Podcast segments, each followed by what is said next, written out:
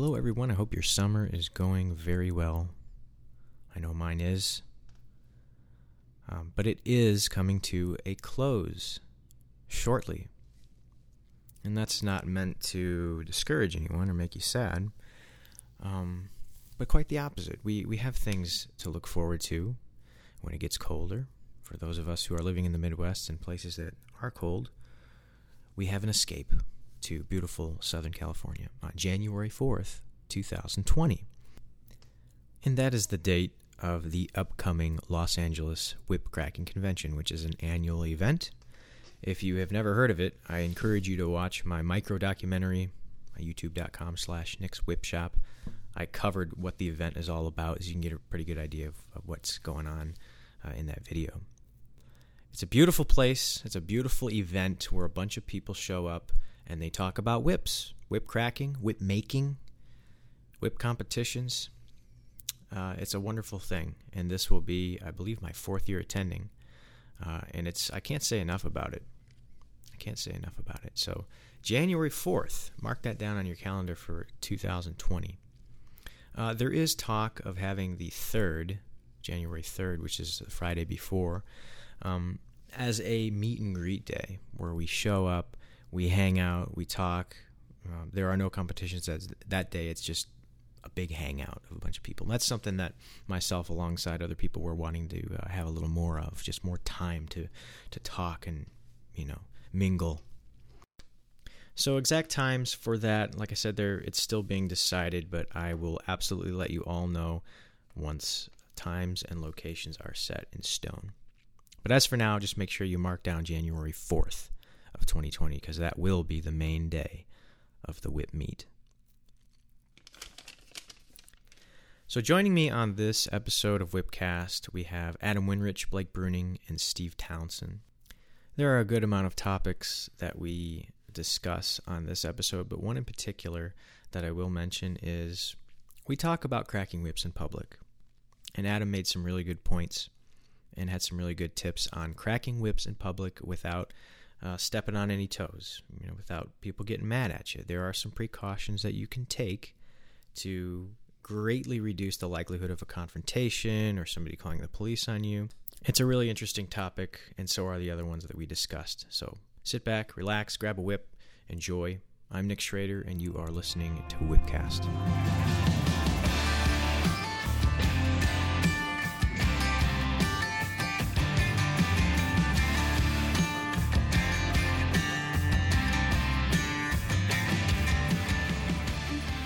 You guys doing? Good to see you all again. Yeah, it's good to be here. Yeah. Always a pleasure. Yeah, yeah. fun. Now, Adam, you actually just visited Daniel Wicks in Ohio. He was doing some motocross racing with his friends. Uh, tell us a little bit about that.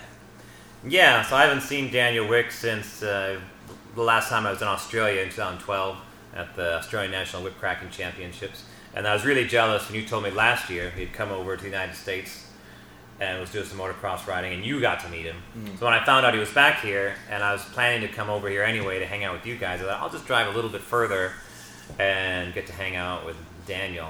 Yeah. And that's probably the most I've been able to talk to him because he had uh, other times been to competitions, like he's been so busy, or there's other other people around. Yeah. And yeah, Daniel, yeah, is a super cool dude. Like uh, he's really a really even keeled guy, he and is. it's great to hang out with him and Oh, we talked. Uh, I mean, I got to see him race. So I haven't been to a flat, a flat track motocross race ever. So that was cool to see that because I know he's really interested in it.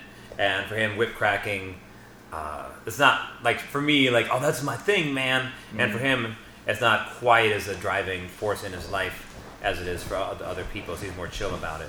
Yeah. Um, but yeah, we had to talk about a lot of interesting stuff like uh, judging competitions in Australia and how difficult that can be and how close some of the competitors can be and how hard it is to differentiate them, especially when some competitors do all the same tricks. Right. And those can be really close. And um, and I yeah, I got to crack some of his whips and ask him about some of his routines and like mm-hmm. and like I thought you created this routine. He's like, no, I thought somebody else created it. So it's a lot of interesting little questions and. Um, I know that Daniel like maybe isn't as nerdy about whip cracking as some of us are, so I wasn't sure what he was going to an- answer, if answer anything right, at all, right. or if I could tell like, oh, he just wants to talk more about motorbikes. Uh, but no, he was uh, no, it was, uh, it was great to talk about all that all that whip stuff. I don't think there was uh, anything I brought up that he like shied away from answering. That's awesome. So, for those of you who don't know, Daniel Wicks is a champion whip cracker in Australia. His family uh, helped me out on this. So let's see who's won. Da- Daniel is the, the oldest and is the winningest, probably whip cracker in the history of the Australian Whip Cracking and Plaiting Association. Yeah. So Daniel has been winning national championships since he was a kid. So they have different levels uh, based on age, and there's like peewees, juveniles, juniors, and then there's adults. So I think I don't know if he ever competed in the peewees, but I'm pretty sure he's won in the juveniles and the juniors. I think juveniles maybe like 12 and under, and juniors are like 16 and under. Then once you're 17, you got to be in the adults. Hmm. So yeah, Daniel, like almost, I think undefeated as an adult. I, I think only once did this other really good Australian whip cracker, Luke Fritz, beat him by a little bit. But he's in his like mid twenties now, and he would have started when he was seventeen, going to the national championship. So I think he's only been defeated once. So yeah, probably the, the winningest, one of the winningest whip crackers in in Australia. That is and I did post a photo on my of the two of us on my Facebook page, and said, "Here I am with the world's greatest whip cracker, Daniel Wicks." And this has been a ban- bandied about or banded about, thrown about on Facebook a little bit about like how challenging the Australian style of competition is, and it is super challenging. So yeah, of course, to my mind, anyone that goes and wins that year after year after year Yeah. with like how strong of a whip cracker you have to be, how many routines you have to know, Right. and how you have to have them mastered and be able to get all the cracks and just have the stamina to do it. It is more challenging than the competitions that we've set up over here. And so I would say anyone like Daniel that's won it over and over and over again, mm-hmm. like if he's not the world's best, then who is? Right. Um, there is a slight other bit to that. Like there is more to the world of whip cracking than the Australian style. But I guess if I'm just saying purely just cracking the whip, different ways to technically crack the whip, particularly having two whips and actually cracking them in different techniques. Mm-hmm. The Australians obviously are are the very best at that, and then Daniel is the very best of them. Yeah. To be able to hold it for that many years is impressive to me because you have people coming, you know, seeing him perform, seeing him win, and I'm sure you have a handful of whip crackers who are like, I'm getting the next year. And they put all in all the work, you know what I mean? Yeah. Like, to hold that for that long period of time is impressive to me, I think. I think part of part of it. I mean, Daniel just has a lot of good athletic talent. Yeah. Um, he, he has some really good tricks. I was he's he's competed for so long, so that there's a couple things you have. One that gives you just a lot of experience at competing. Two, because he's done it since he's been so young. He's just built that muscle memory from such a young age, and I think that's why Australians are so much better at the two-handed whip cracking than um, anywhere else in the world because they start so young. And like I was trying to tell some people the other night, some other Australians we were hanging out with, Yeah. is that like me, I've been whip cracking since I was a kid, but I didn't start doing the Australian two-handed stuff till I was in my early 20s. So kind of by then it's almost too late. So Yeah. here I am about 15 years later, like still working on stuff super hard that the other kids that are like 16 Yeah. can do. So, um, so yeah, Daniel definitely has that advantage, but also natural athletic ability. And then you asked him about his oh, the rest of his family. So his sister Brooke has also won the ladies national championship, and then there is another sister. Uh, shoot, what's her name? Her name's uh, spacing on is, is Brooke, and there's Daniel. There's one other sister, and I'm, I'm, her name's escaping me. Uh, she has competed, but I don't think she ever won anything. Okay. What was uh, his mother the one that does Wilkes Wonderment? Or is that am I thinking of your No, mother? no. So there's Daniel Wicks, Or Wilkes. just spelled uh, like a, like a candle wick, but with an S. Oh, okay, Wicks. Wicks. And there's Fiona Wilkes. Oh, okay. So mm-hmm. Fiona Wilkes, no relation, Oh, okay. and Fiona created Wilkes' Wonder. Hmm. My bad. That's awesome. But his parents, Uh, they see, do it Ka- too? Ka- I think it's Katie. Did his Katie parents Wicks. also compete? Because I mean, all the kids did it from a young age. So was that also because his parents, you know, Daniel's parents also did it when they were younger, or did they compete when they? I don't know when his dad started. Definitely, I mean, uh, Steve Wicks, Daniel's dad, has been the president of the Australian Whip Crackers and Plaiters Association, the, the association that puts on the national competition. He's been president of that for a number of years. And I don't know when he started whip cracking, um, but he, uh, yeah, definitely Daniel's dad has a big interest in whips and they certainly have a substantial whip collection. Like they have a whole room in their house just dedicated Wow. to whips that they have, um, and uh, I think at one point they were like buying whips all the time. Like even I at, went over to Australia last time in 2012, and I picked up a few pairs of whips from Russell Schultz, and they were like asked me, "Oh, are you going to sell those? You want to keep them? You want to send them?" They're already looking to get it from you. Yeah, it's just how so- I think some people are. Yeah.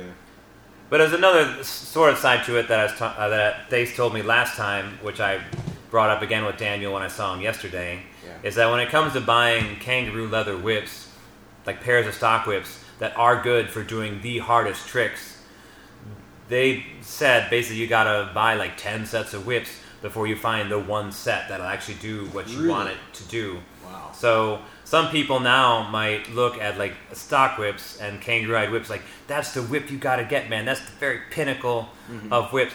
But they know there's so much variation in the whips, even from even in whips from the same whip maker, that sometimes this hide might one hide might be a little bit different. Maybe they felt a little bit different this day. They cut a little bit different, or the weight ended up different.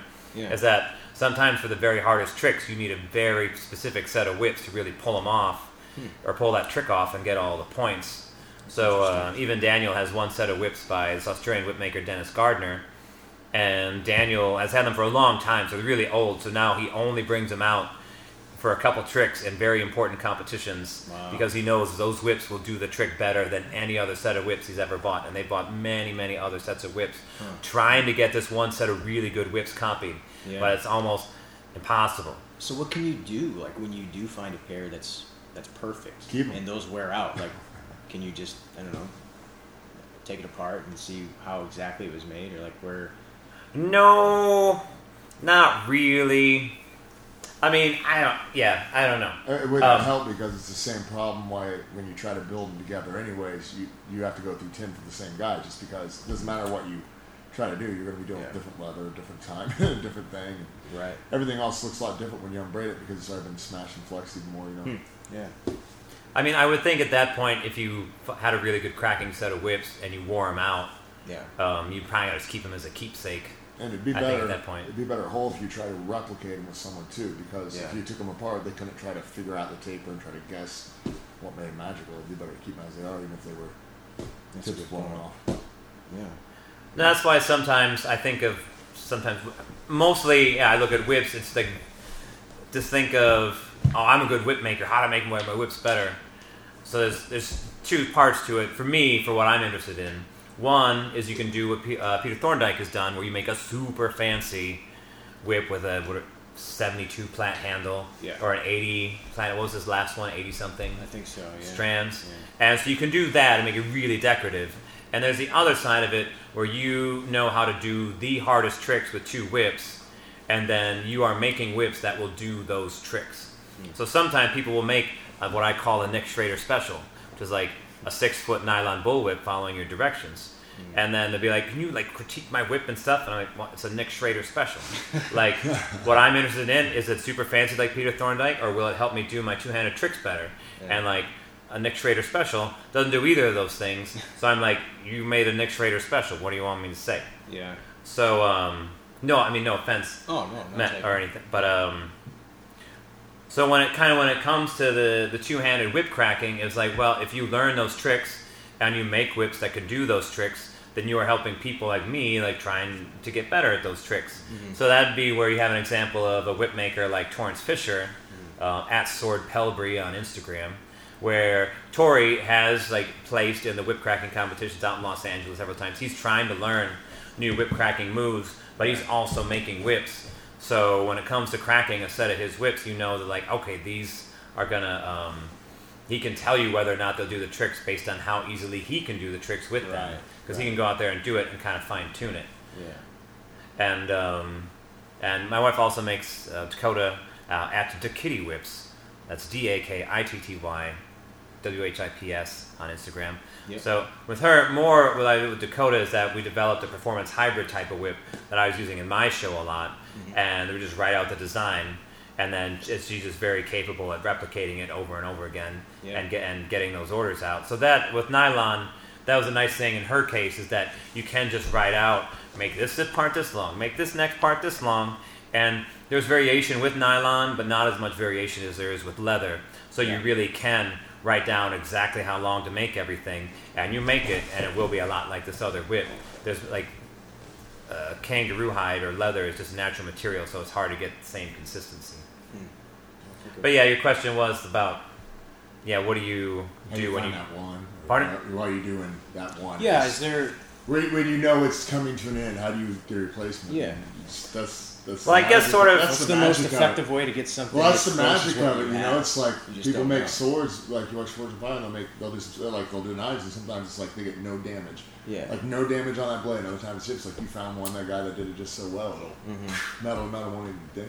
You know, Yeah. just you find that one. Yeah.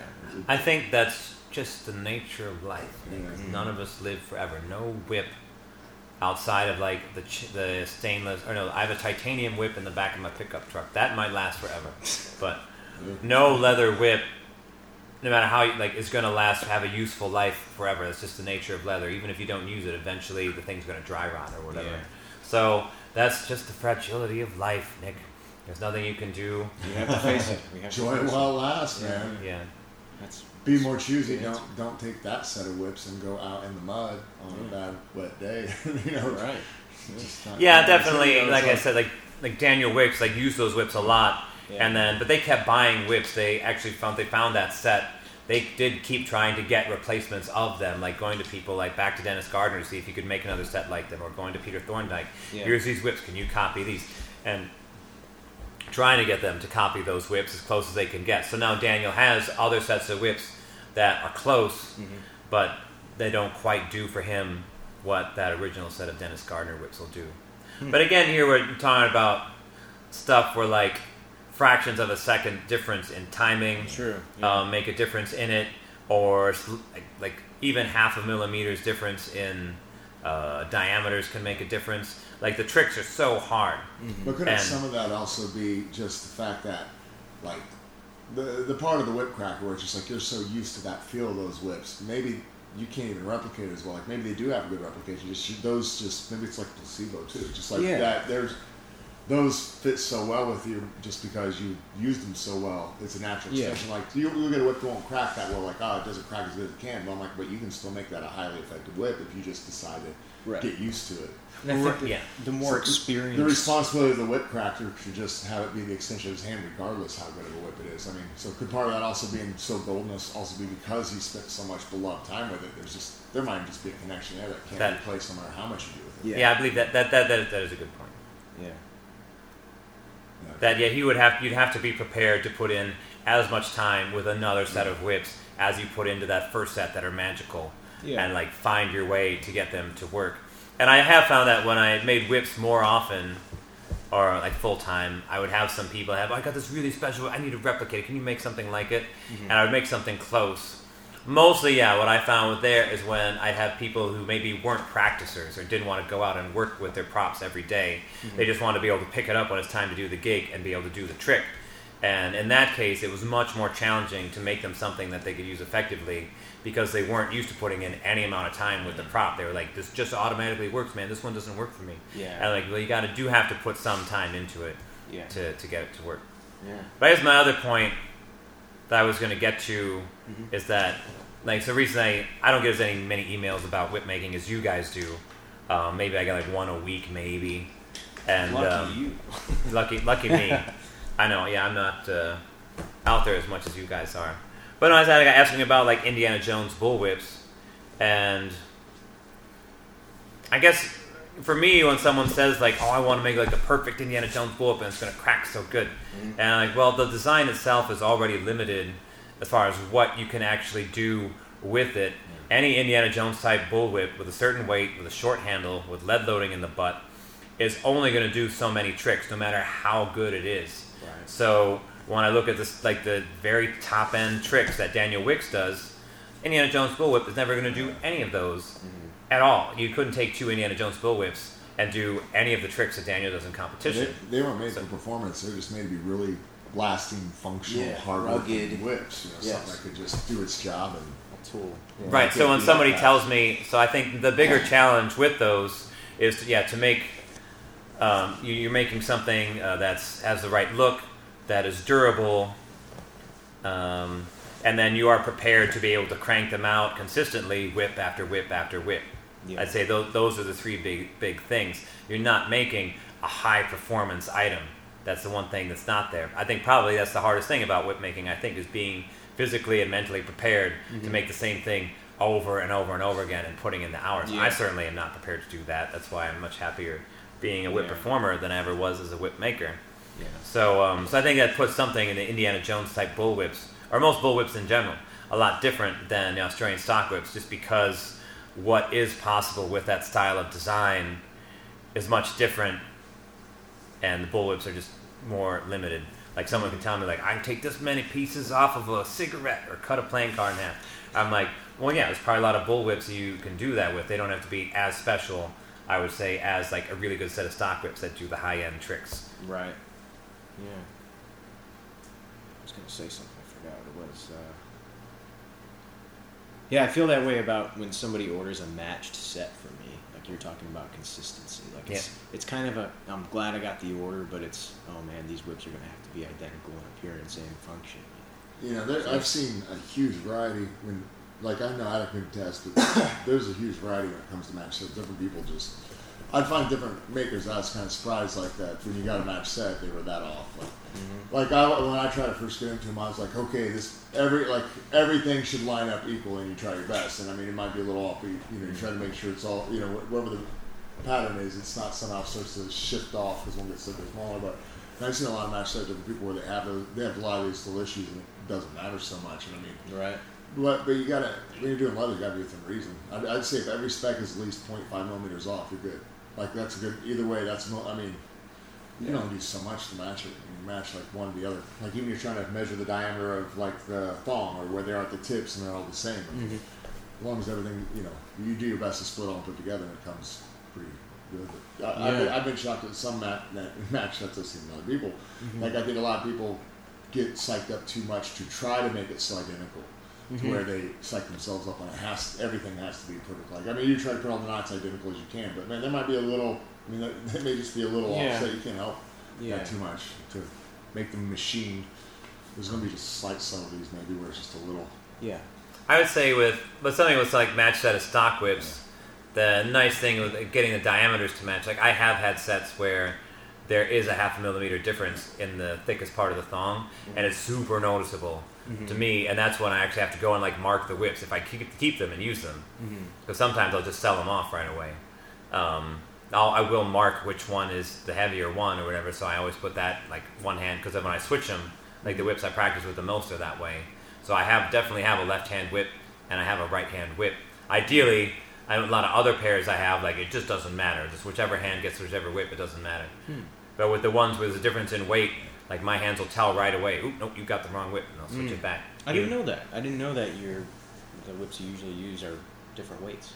That's just the way they came from Oh, Simon. okay. I, uh, they were from Simon Martin, and I wrote to Simon and I complained about Oh, it. And I have ordered other sets of six foot stock whips from Simon Martin. I've had two other sets, and that I would get them, and I'd be, for whatever reason, I'd be like, I got these. I feel like I'm still better off with this other set I have that doesn't Yeah. quite match. Yeah. So, so I've gotten them. I cracked them a little bit, and I'd be like, No, I think I'm still better with the original set.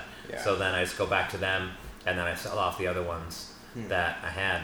But I mean, you know, th- there's gonna be little differences no matter how much, no matter how much you do it. Like, But I was gonna say, you should try to keep everything as possible, but people Sure. get too psyched out like that and be like, oh no, it's all good here, but at this one point it might be just a little different. You know, like, you know, We even have a difference in the taper, overall taper, but as far as the thickest point, you, you as long as you're measuring it as you go along, there is a lot you can adjust. Most of the adjustments probably made in the thickness of the bolster, um, where if say if your cores or your bellies don't quite match up, you could like shave just a little bit more off of one bolster to get the final. And it- especially if you if your overlays, if you split both overlays, have them stretch and split them to the same thickness, then um, any variation in the diameter can be taken care of by splitting down the bolster to get them to match.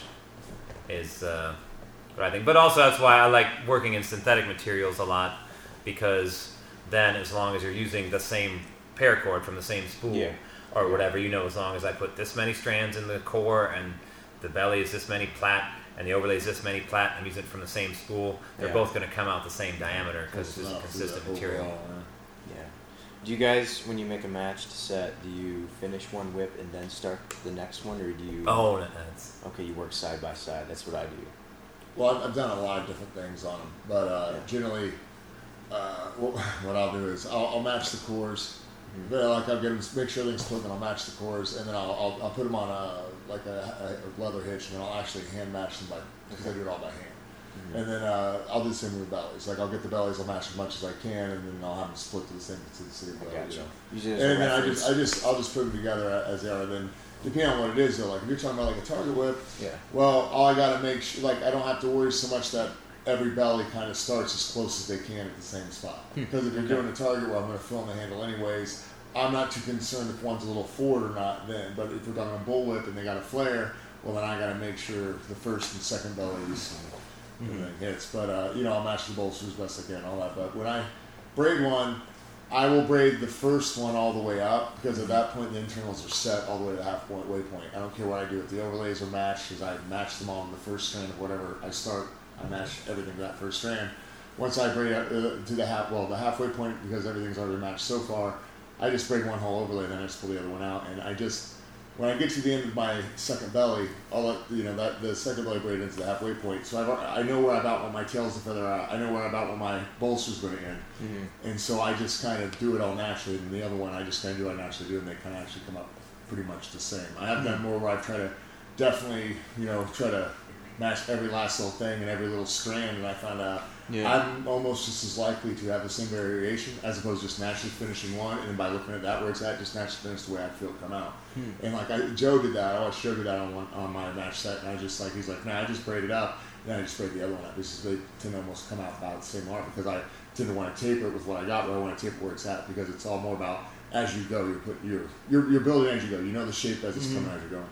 Well, and so I kind of done it that way, and I like it better that way because I have done some where I try to match it everything, and I measured every stand, and then where I you know where I cut it and retapered it, and I like Yeah, try to match every belly tail. I mean the belly tails, like I'm trying to get every belly tail to Right. and I man, I've done that before, and I'm like all the time it went into it, and it, you know, it was it, it was you don't like I said, I don't think you have to get as anal Yeah. uh, to some points because if the internals line up pretty well when you're getting that last layer out, that you know, I think that last part could go a lot easier, Mhm. A lot easier in the first half. Yeah. Definitely. So that's my opinion. That's how I tackle. 'em. I have done before. You do everything by side. Like I the halfway point, the halfway point. I'm like, make sure the drop was next to the drop, and then I, you know, like I. But it turns out when I did one one all the way through, and then I just put the other one right beside it because everything's matched up on the inlay, inlays. I found out that I actually dropped about right where I needed to drop on all the drops, where I'm, only one of them was a little off, and Mm. the tape was pretty identical. Yeah. Because I know where I want the bolster to end when I feather it out, and it just, you know, it worked out. Yeah. I have an artistic approach, so I really don't really take measurements. It allows me to do that too. I just match everything and Mm-hmm. split everything needed. Well, I do it with strand drops a lot of the times if I'm doing a pair. Like I'll I'll go a certain, you know, go a few inches, and then okay, I'm dropping my strand here, and then I'll stop on that belly, you know, and then braid up to that point on the next, just so I can kind of get, you know, as, using it as a reference as close. I've as done that too. I mean, I've I've done so many ways, and um, I, I've tried more anal approaches than others, and I'm just like, you know what? It's it's almost the same after all these times. I put three times. Like it takes. If you make a whip and you make a, a match whip, it's not like making two whips. It's almost like making three whips. Because by the time you put so much time in trying to match it all, and even though you do some of it side by side, you're not. You've got to make sure it all is matching. Now, mm. if you do, you might want to rematch it. I mean, you'll measure it. Like I'll probably measure match. I will measure match set, match sets. When I make a one off, I don't measure anything. But I will do a little bit more measurements on match sets just to make sure I am still good. because if, you know, I'll, I'll just take it from measurements. Yeah. So we had uh, some, or Adam, you had a few discussion topics that I really thought would be fun to talk about. One of them being uh, cracking whips in public. Like if you want to go to a park and crack whips, how do you do so without people being like, "What the heck is this guy doing?" Yeah, here's Yeah. Adam Crack's tips for cracking in public. Yeah. Because I have had gigs in places, been flown places to do whip cracking and be on TV and overseas, and I found out you cannot fly anywhere and not practice and expect to do good in your performance. You have to be able to practice. So, um, I guess the two two basic things I would say is one. I'll, I'll expand on these. There's basically two basic things. Number one, keep your volume low. Number two, keep your movements calm, non-aggressive, and repetitive. So I'll elaborate on keep your volume low. So, so for, I think like some people say, oh, I get the cops called on me or people complain. So probably what people call the cops on for complaints are things like gunfire and fireworks. So that's where I put. There's a three-tiered level I have for distinguishing how loud your whip cracking is. So yeah, the loudest whip crack could be like a 22 shot, and so that's gunfire. Below that is fireworks, where if you're trying to learn maybe some tune whip cracking, and like pop, pop, pop, pop, snap, snap, pop, pop, pop, but louder. And then below that is roofing crew. And I was practicing in a park in Albuquerque, New Mexico, and there was a roofing crew working, and I was listening to how loud they were. and I was like, yeah, no one's calling the cops on a roofing crew. So just imagine how loud a nail gun and a hammer is, and maybe some mariachi music, and you just keep it below that level, and then people don't call. Yeah, that's so that's basically keep your level low, and because if you're if you're going off there and like letting off big loud cracks at random that sound like 22 shots, you're gonna get the calls. The cops call on you right away, or anything, or just upset your neighbors. Like the usual guy that finally gets his first whip and he's on Facebook. He's like, it goes off like a shotgun. Yeah. You are that guy that's just kind of go there and wham! And Just such an Yeah, that's- explosive random crack, so they don't know if it's a car backfiring or, you know. So if you live in the middle of Wyoming, or say where we are now in the out several miles outside of Shelbyville, Indiana, surrounded by farmland, you could probably yeah we could go shoot firearms right now. No one's gonna call Yeah, anybody. they won't, care. So that if you Even at live night, they wouldn't be that surprised if you know what's going on. if you live in a situation like that, you totally can go crack your whips like shotguns, and no one's gonna call the cops. Another little aside to that is that I crack whips so much in my house that let me back up. I crack whips a lot in my house. So a lot of people they go and crack a whips, and some be like, "Hey, he's shooting a gun." Oh no, he's cracking a whip. But when I go out and shoot guns, they assume I must be cracking a whip. Gets So- it. you can get away with shooting guns. I, get- yeah, I get away with shooting guns a little bit. So anyway, so yeah, that first thing, keep your volume low. Imagine a roofing crew. And the second thing is basically keep, if you can keep your movements sort of repetitive and rhythmic and non-aggressive. So here's, I was telling Nick earlier, there's a little psychological thing that I got out of this book about music theory and why music is so pleasing to us. And I'm paraphrasing very roughly, but the gist is in the ancient reptilian base of our brain, it's been tuned to enjoy rhythmic sounds and then be agitated or disturbed by arrhythmic sounds. Imagine you're a snake stuck in your burrow and you hear just wind blowing a branch. It's rhythmic. Or waves in the ocean. It's rhythmic. But as soon as you hear something arrhythmic, like that's me. I'm trying to imitate a badger that's trying to dig I thought it was into the frog. burrow. I thought it was a frog. Frog, sure, frog, whatever. Anyway, my point is, is that anything arrhythmic would set off any kind of animal that can be prey because they think a predator is after them. So the idea is for us, repetitive sounds are soothing because they are non-threatening. Arrhythmic sounds can be associated with predators and are totally not soothing. So when you go out to crack your whip, even if it's one whip, the more repetitive you can make your movements, the less threatening people will find them just because we're just naturally tuned to be put at ease with uh, repetition, things that repeat and repetitive movements. Yeah, it's So- so brilliant. It's interesting. So Like, especially you're- even if you're urban, like you live in the urban, it's like you hear that car backfire gunshot, you hear a pop, a pop, a pop. It'd be something that'd be quicker, decisive. When it'd be something that would keep going for thirty seconds in a rhythm, and Mm. just the idea of rhythm in alone, that would solve a lot of even urban problems when people hear. You don't think it's a gunshot when it's pop, pa da da, pop, pop, pa da da, pop. They're like, that ain't a. That's definitely not a gun. No one's shooting an AK-47 in a musical note. So some people might complain about that to me, be like, "But I'm just new to whip cracking. I can't do anything rhythmic." Well, I would say if you do want to progress to anywhere with two whips, and even with one whip, just doing any kind of show, it is all about being able to do a motion repetitive. You're gonna, that's what what it's all about. Especially with two-handed whip cracking, all of it repeats. Yeah. So you are building your skills. The, the sooner you realize that whip cracking can be regular and rhythmic, even like a cattleman's crack, to be able to go bang, bang, bang, bang. As soon as you can, like, or pop, pop, pop, as soon as you can make it rhythmic and repetitive, then um, you're going to progress in your whip cracking further, and also be more soothing to your neighbors because they'll see, oh, you're focused, you can, can control.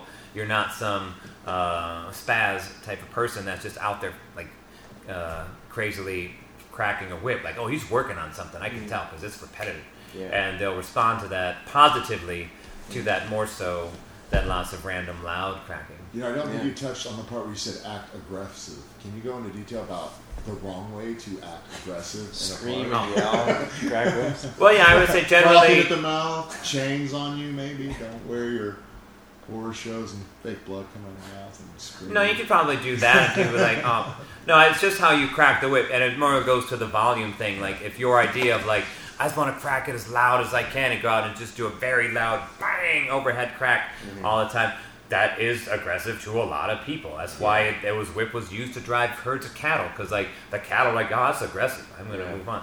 Yeah. So don't if you want to be if you're gonna be in a public situation where other people watch you do it and you don't want to accept accept them, don't do that. Like Yeah. save your hard cracking or whatever for when you have the space where you know you aren't going to upset the neighbors. Yeah.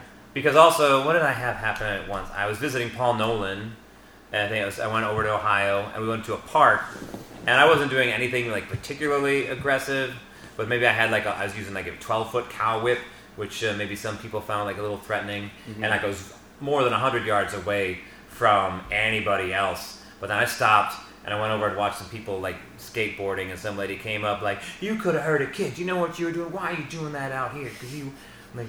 Do you have any idea what could have happened to somebody? I'm like, I was way over there. Yeah. Why- Why are you yelling at me now?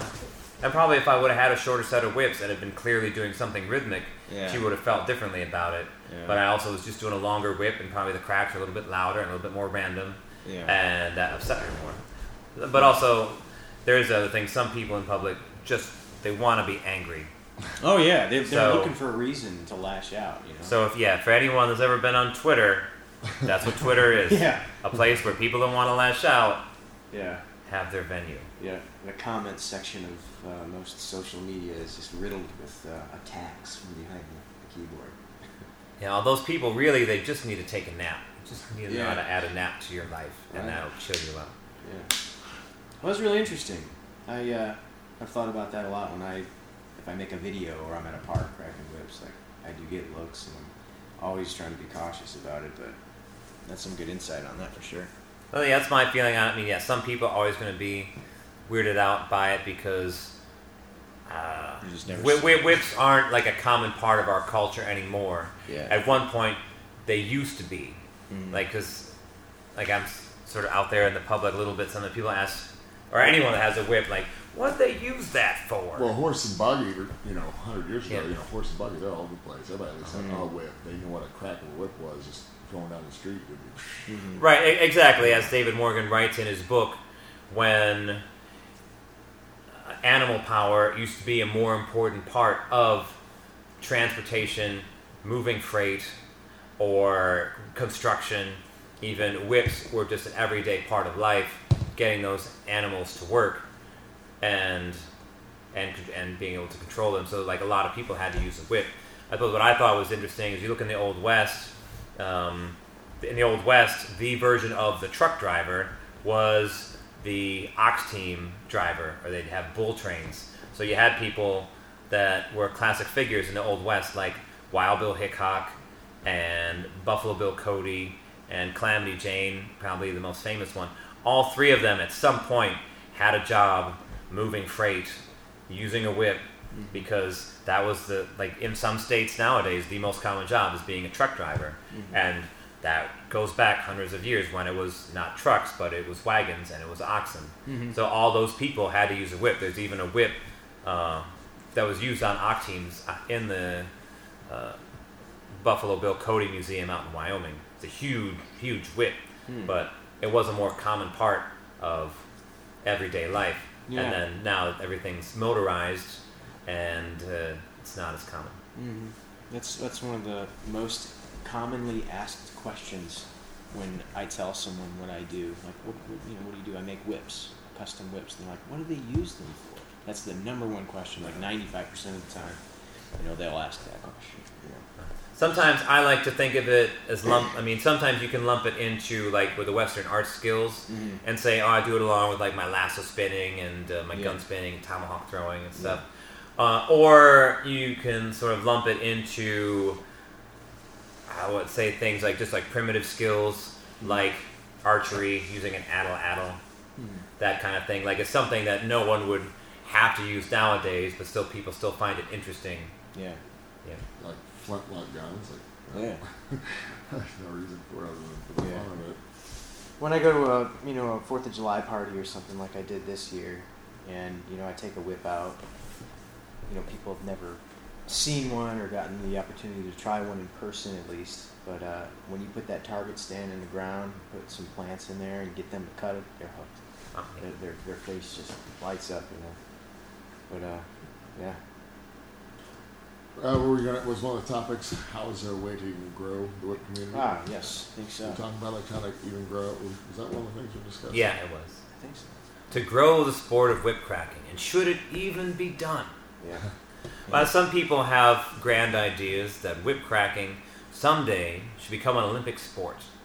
However, as there are so many other sports that are actually much more popular than whip cracking that will never be Olympic sports. And a short list of them would be knife throwing, unicycling, juggling. Is bowling an Olympic sport? That is an Olympic sport, isn't it? I think so. Maybe bowling is. I think it is. Uh, billiards, that's not Olympic. Mm-mm. I don't think so many more people play billiards. Darts, that's not Olympic, but much more popular sport. Mhm. So I think that gives an idea of, of realism about it. Um, but I would say growing whip cracking, I was sort of looking at knife throwing because knife throwing is growing in popularity and it's, it's more popular than whip cracking, I would say. And some of the stuff I saw up in Canada at the World Championships in Ontario back in June is a part of it is just having a venue where a club where people can go once a week or something and go crack whips. Um, but I probably the bigger thing difference between knife throwing and whip cracking, and I was trying to really get it down, is that knife throwing is a much more focused activity. You have a knife, you have a target, there is a bullseye. Can you throw the knife and stick it into the bullseye? You can describe all of knife throwing. That is basic. I described all of it. That's everything they did. Mm. Basically fits in that very simple description. So it's mm. very clear for everybody. This is our goal.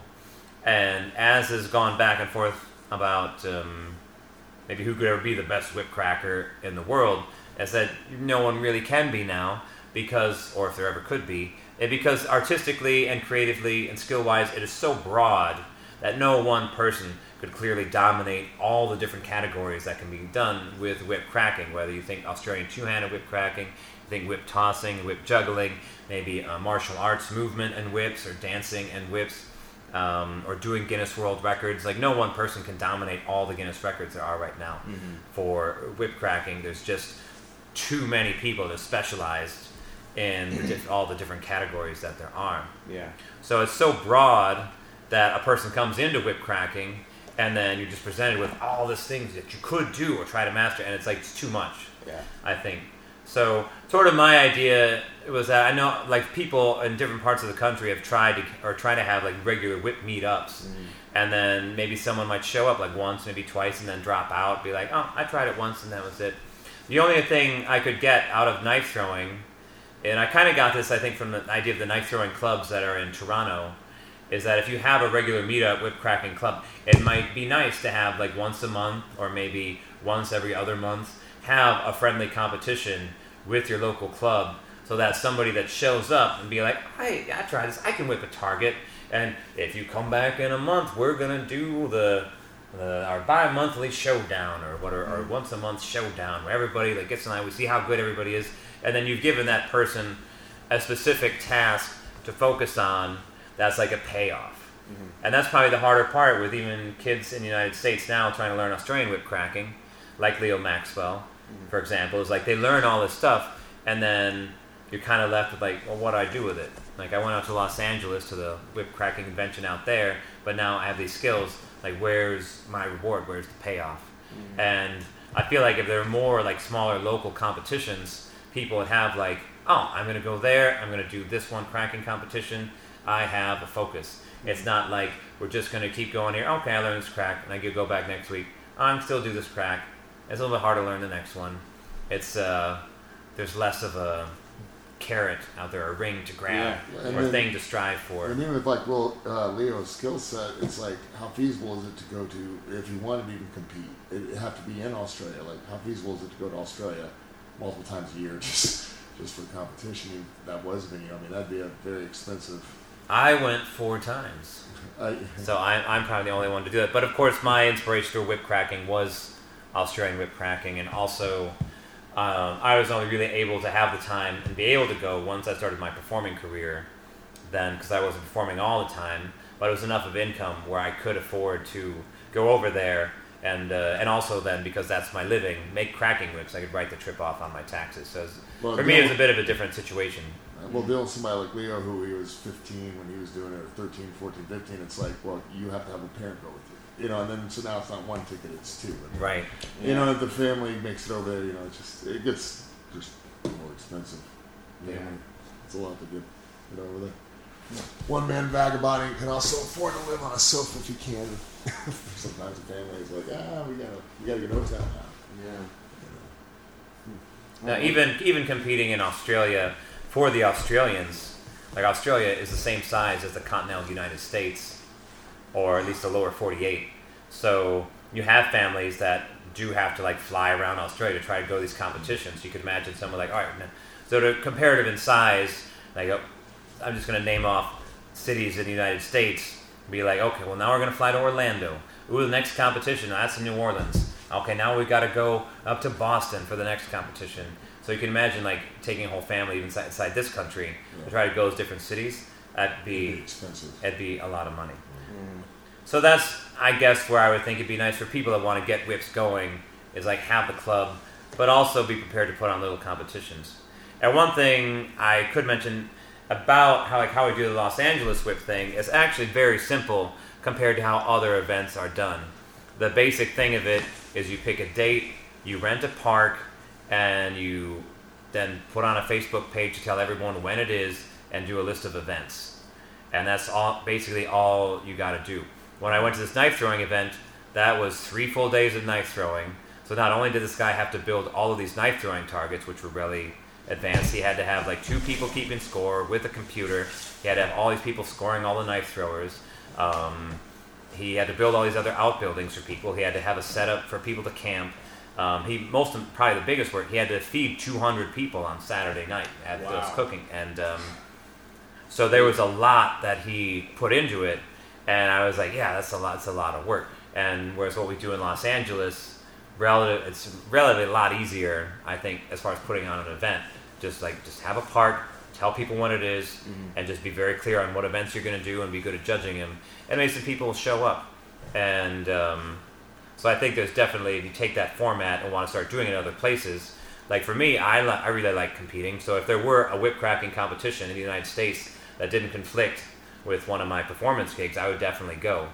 Um, like some events, I've even gone on like Thursdays and Fridays and had to leave. Like I went to the Western Skills Convention in Los Angeles. uh, Sorry, not Los Angeles, Las Vegas, in uh, May, and uh, competed in the whip cracking there. Um, just because I wanted to go and support it and like you know be around uh, the friends that I have in the Western arts community. But even in their case, with the Western Skills Convention, they really did uh, up- had to put in a lot of work and a lot of money and a big investment to do the three days that they did in there. Like it's also could be a big cost if you have to rent like a ballroom or a convention area in a hotel. Like that's a huge cost that kind of in, for the LA convention we avoid by just renting a park. But I could also tell by having a whip event indoors that really does limit how much cracking you can do. Because I showed up as a kind of a gung ho whip cracker, and anytime I went nuts, I probably pissed off half the people. Because they're like, I can't tongue to my friends anymore. Why won't he stop? Yeah. And then, like, I even have as I started in, like, I just want to try a set of whips, and then I saw one lady plug her ears, and immediately I stopped. And I just watched her to see, like, how long it's going to take her to realize I stopped. Yeah. She unplugs her ears. But I also felt bad, and I know when I go back, I'm like, okay, maybe it's better for me to be more of a gung ho lasso spinner Yeah. than a gung ho whip cracker because of the nature of this event being indoors. Sure. And it reaffirmed my idea that for the whip cracking in LA, as much as you can fight with the weather, it does have to be an outdoor event so people can still talk to each other, but also do the whip cracking that they want to do. Right. It's just how it is. So far, the weather's never been a problem, right? Did you Pardon? have any problem with any of them so far, like the rain on the through some of it or anything? Yeah, You actually- Oh, we kind of it, it, it rained um, at the towards the end of the day this last year. So we kind of usually we can like hang out a little bit, but it rained. So, started spring a little bit. We got our competitions done, Mhm. but then everybody kind of real pack up their stuff real quick and clear out. We took the picture, the group picture in the rain, I think, didn't we? We did, yeah. It started raining then, Yeah. yeah. and uh, Torrance had to run and put all his stuff away before he could uh, get into the picture, Yeah. and then we finished the competition. yeah. But that's just mostly LA generally is pretty dry, Mhm. so it's sort of safe, but not quite. We did have beautiful weather the day before and the day after, Mm. so it's sort of hit or miss, but we're still better off being out being outside. I think you're right. Yeah. And when is the? Uh, January fourth, yes. we already picked the date awesome. because some people have already bought their tickets. Johnny Ögren from Sweden is uh, coming already. He bought his plane ticket already. So that uh, that is why I'm brushing up on my Swedish. Witchcraft whips, Johnny. Witchcraft whips Johnny. How do you pronounce his, his last name properly? Because I'm like Ogren. I know that's wrong. Oh, I'm probably wrong. So it's O with an umlaut over it. No. So it's like Ö, Ogren. Ö, Ögren. Huh. They also roll all their R's, or most of their R's in, in Huh. Swedish. So it'd be a R- Gren. Ogren. Ögren. Man. Sometimes stronger, sometimes not. I don't know. It really depends. You can mess just like English. If you want to know how to pronounce it right, you just wait at January 4th, Yes. and he can tell you. Fly to LA. You can Yeah. hear You him can say it it first himself. Yeah, fly to LA and you can hear John. Well, I, I have a recording of him on my phone. You could also listen to that. That's funny. That would be much cheaper. Yeah. I'm looking forward to the whip meet. It's gonna be good. You got any new ideas, or is it pretty much set in stone what you guys always do, or there you got some new ideas for different competitions or targeting or other things? Is because I know it's been only three years or four years now, so Fourth year. it's like have you you know there's been a progression of how you set it up, or Yeah. what events you do, or what you're looking to score now, or preliminary moves for. I think some things uh, we want to change. Uh, one is that um, we, so we have the park the whole day. We don't start sign up until 11, and then the competition started at 1. But we added the whip making into it this last year. And and the, the award ceremony for that took almost like 20 minutes or a half hour. So I really ate into uh, the time for the competitions. So I realized with the knife throwing competition, oh, some people, if you've come all that way, you are, if they say, hey, sign ups at 9, competition start at 10, like you can start stuff a lot earlier in the day. Yeah. So I think we're really going to prepare to start earlier, and that should also give um, the the whip making judges more time, hopefully. Um, so we're going to change to do that. Some other things I wanted to add, uh, possibly adding, is there's a really popular competition in the UK where it's most cuts you can get off of one spaghetti target, and I think that That'd one's really fun. fun. That'd be great. And I think it wouldn't be something where everybody watches everybody else do it. Mm-hmm. It would be like just one person is with a clipboard over at that target stand in some corner of the park. Yeah. I'd be like, whenever you want to compete, so and so's over there. You just go to him, or you just find him and be like, hey, I want to go do my thing now. Yeah. And you go over there and you do it. That'd And then they write down your number, and then maybe we have to have a tiebreaker at the Yeah, end. I don't think anybody would mind if they didn't watch everybody hit this. Yeah, because it's a lot to it'd be a lot to watch. So it'd just be a station somewhere off where people like during like uh, you could do it during other events if you wanted to or whatever, and you just go off That's a good idea. and, and do it or have some kind of window of time when people can go off and do it. Um, so we want to add that, and then um, let's see what else we're gonna do. Oh, one one thing I really wanted to do is with our freestyle competitions. It's kind of tough now that people look at it and be like, "Oh, Todd Rex is going to be there. I can't win." So even though like um, Todd Rex hasn't won them all. But um, I guess what I want to do is try to. Want, I was trying to think of something to do with it that would help make it more rewarding for the other people that come into it. And so one thing we're going to do is we do have these three required cracks. You have to do cattleman's cracks, fast figure eights, and volleys. So I thought about having a separate prize for everybody that gets full points for all their required cracks. So usually at any given, we only offer first, second, and third. But usually there's been like six, seven people that would get a perfect score in all their required cracks. So I thought it'd be nice to bring all those people out first that get a perfect score on those, give them some kind of special prize, and and then um, like a candy bar or something, like just mm-hmm. something small, but just so they get the recognition. Mm-hmm. And then from that group, they'd be like, and now these people got to do a crack off, or or then then do the first, second, and third awards mm-hmm. for that, just to give people a little bit more recognition. Because in the knife throwing up in Canada, they do have separate categories. They've got uh, amateur, semi-pro, pro, and masters, and uh, so they've really split it up. But they had 80 some competitors. So with our freestyle competitions, the most we have is 20. So we don't quite have the numbers yet to start splitting it that way. Otherwise, you'd have like four people competing for first, second, and third in a masters category, and then the other 15 would be Right. in the amateur category. And I'm like, it's just not quite enough. Mm-hmm. So how has the numbers been like from the first one? How many people have drawn to the second to the third? Is it is there a consistent number, or is it actually every year it's definitely grown? Like you're seeing bigger turnout every year is a bigger turnout than the year before. Because we're only doing three years so far, right? That you've had the Fourth year, we did the fourth. This, year, this was yeah. the fourth year. I think it's been growing. I, I, I, would think say so. Yeah.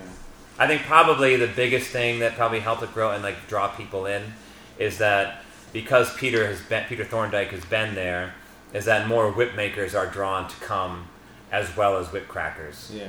So that mean uh, Johnny Ogren or Johnny Ogren of Witchcraft Whips is coming. Uh, Blake Gorey of Serpent Slayers Whips is Yeah. coming, and so they're both more um, whip makers than they are whip crackers. And part of the draw is probably the whip making competition Yes, that exactly. um, that we're, we're going to have.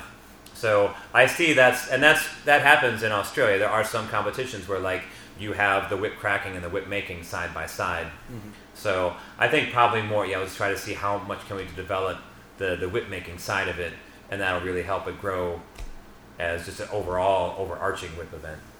How how many people were there that would just show up and watch? I mean, there were a lot of people that just showed up and watched but didn't participate. Like, were, or was pretty much. I, I think sometimes they got a head count. Sometimes like you'd have a crowd of 100 people, Mm-hmm. maybe or something or more. Um, yeah, I had some people that just that knew me from the Renaissance Fair uh, that I worked that were in town that were like, oh, let's go see what Adam's putting on. They came out and watched it, and they they were, thought it was pretty fun to watch.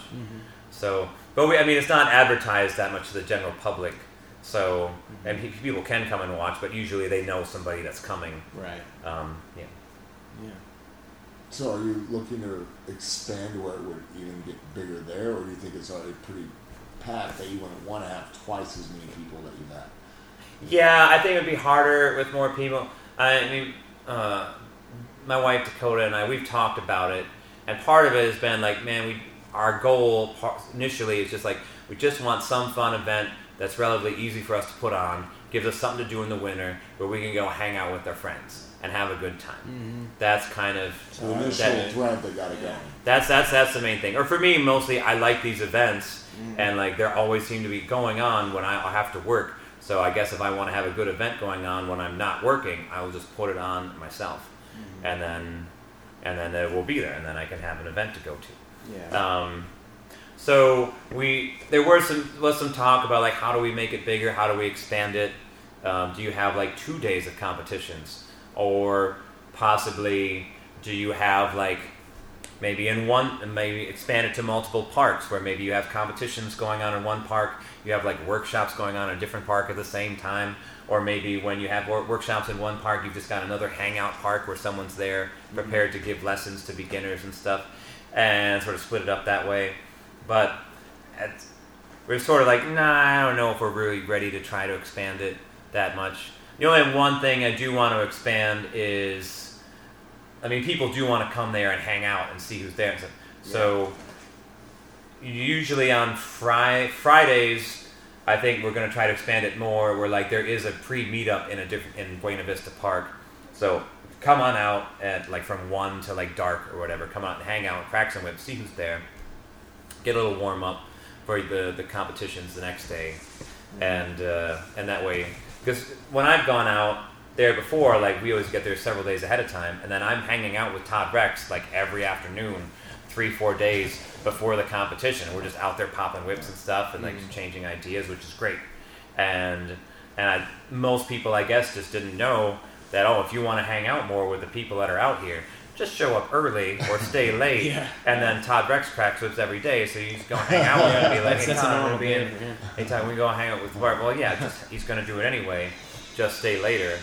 So that's what we do, and so I'll try to tell it to more people who want more time to hang out. But main, mainly, yeah, for the main convention, like we're gonna be like, all right, Friday, hangout day for everybody. Saturday, competition day for everybody, and then Sunday there will be uh, some private workshops that people can sign up for. But we don't have like a. It's not like a hangout time. It's like you got to sign up for that, that workshop and show up to it. You can't just be like, hey guys, I'm here. What's going Right. on? And just, uh, like, kind of got to be like, oh no, I signed up. I paid for that. I'm gonna go take that workshop. Yeah. Yeah, I think we're gonna do the World Championship belt buckle again. Mm. Even though um, some people would think like Todd Rex is gonna be the one to win it. Why you have to give Todd Rex a belt buckle? But I was like, if anybody, Todd Rex should have. Like Leo Maxwell won the last belt buckle. Like even if it is if Todd Rex is the main contender, if we don't get anyone over from Australia this time, um, Todd Rex still would deserve a world champion, at least one world champion belt buckle.